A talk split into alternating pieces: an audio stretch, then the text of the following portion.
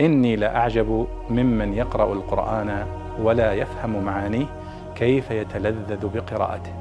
كيف يتلذذ بقراءته. هذا سائل يسأل عن معنى قوله تعالى وما علمتم من الجوارح مكلبين. يقول إيش معنى كلمة مكلبين؟ ما معنى كلمة مكلبين؟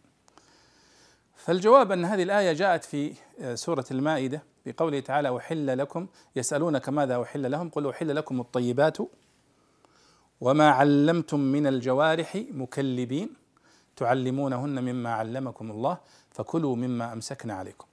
فالله يقول يعني أحل لكم الطيبات من المطعومات والمشروبات وأحل لكم أيضا صيد ما علمتم من الجوارح. يعني ما دربتم من الجوارح؟ الجوارح هي التي يصاد بها من الحيوانات.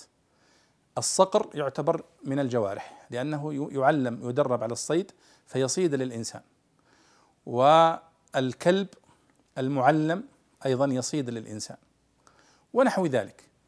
فكل حيوان من الحيوانات المفترسة التي يستطيع الإنسان أن يدربها للصيد فهي تعتبر فيعتبر ما صاده على الإنسان حلالا يجوز له أكله. طبعا ما معنى معل... أنت تعلم معناتها الكلب الذي يعلم وهي تسمى أظن الكلاب السلوقية اليوم هي تعلم على أنها تمسك الصيد ولا تقتله. لأن إذا قتلته يصبح ميتا ما يجوز أن تأكله. لكن إذا أمسكت عليك الصيد وأنت تذكيه بعد ذلك. فإذا لاحظ أنه يقول وما علمتم من الجوارح؟ مكلبين تعلمونهن مما علمكم الله فكلوا مما أمسكنا عليكم. أمسكنا ولم يقل مما قتلنا لكم ما أمسكنا عليكم حتى تأتوا وتذكوه فإذا ولذلك ذكر ابن القيم يقول أن من فضائل العلم أن الله جعل صيد الكلب المعلم حلالا وصيد الكلب غير المعلم حرام. فإذا وما علمتم من الجوارح مكلبين المكلبين هنا هم معلمو كلاب الصيد. مكلبين يعني أصحاب كلاب للصيد تعلمونهن. والكلب هو يعني لا يطلق فقط على الكلب المعروف الذي نعرفه اليوم وإنما يطلق على كل هذه الجوارح التي آه، تعلم.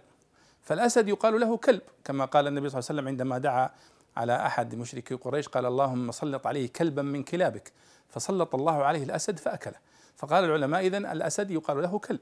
فكل هذه الحيوانات المفترسة إذا علمت ودربت على الصيد فإنه يجوز أن يؤكل صيدها.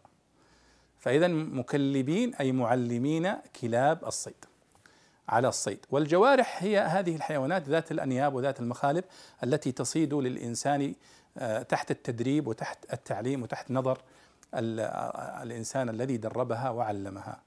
والله أعلم.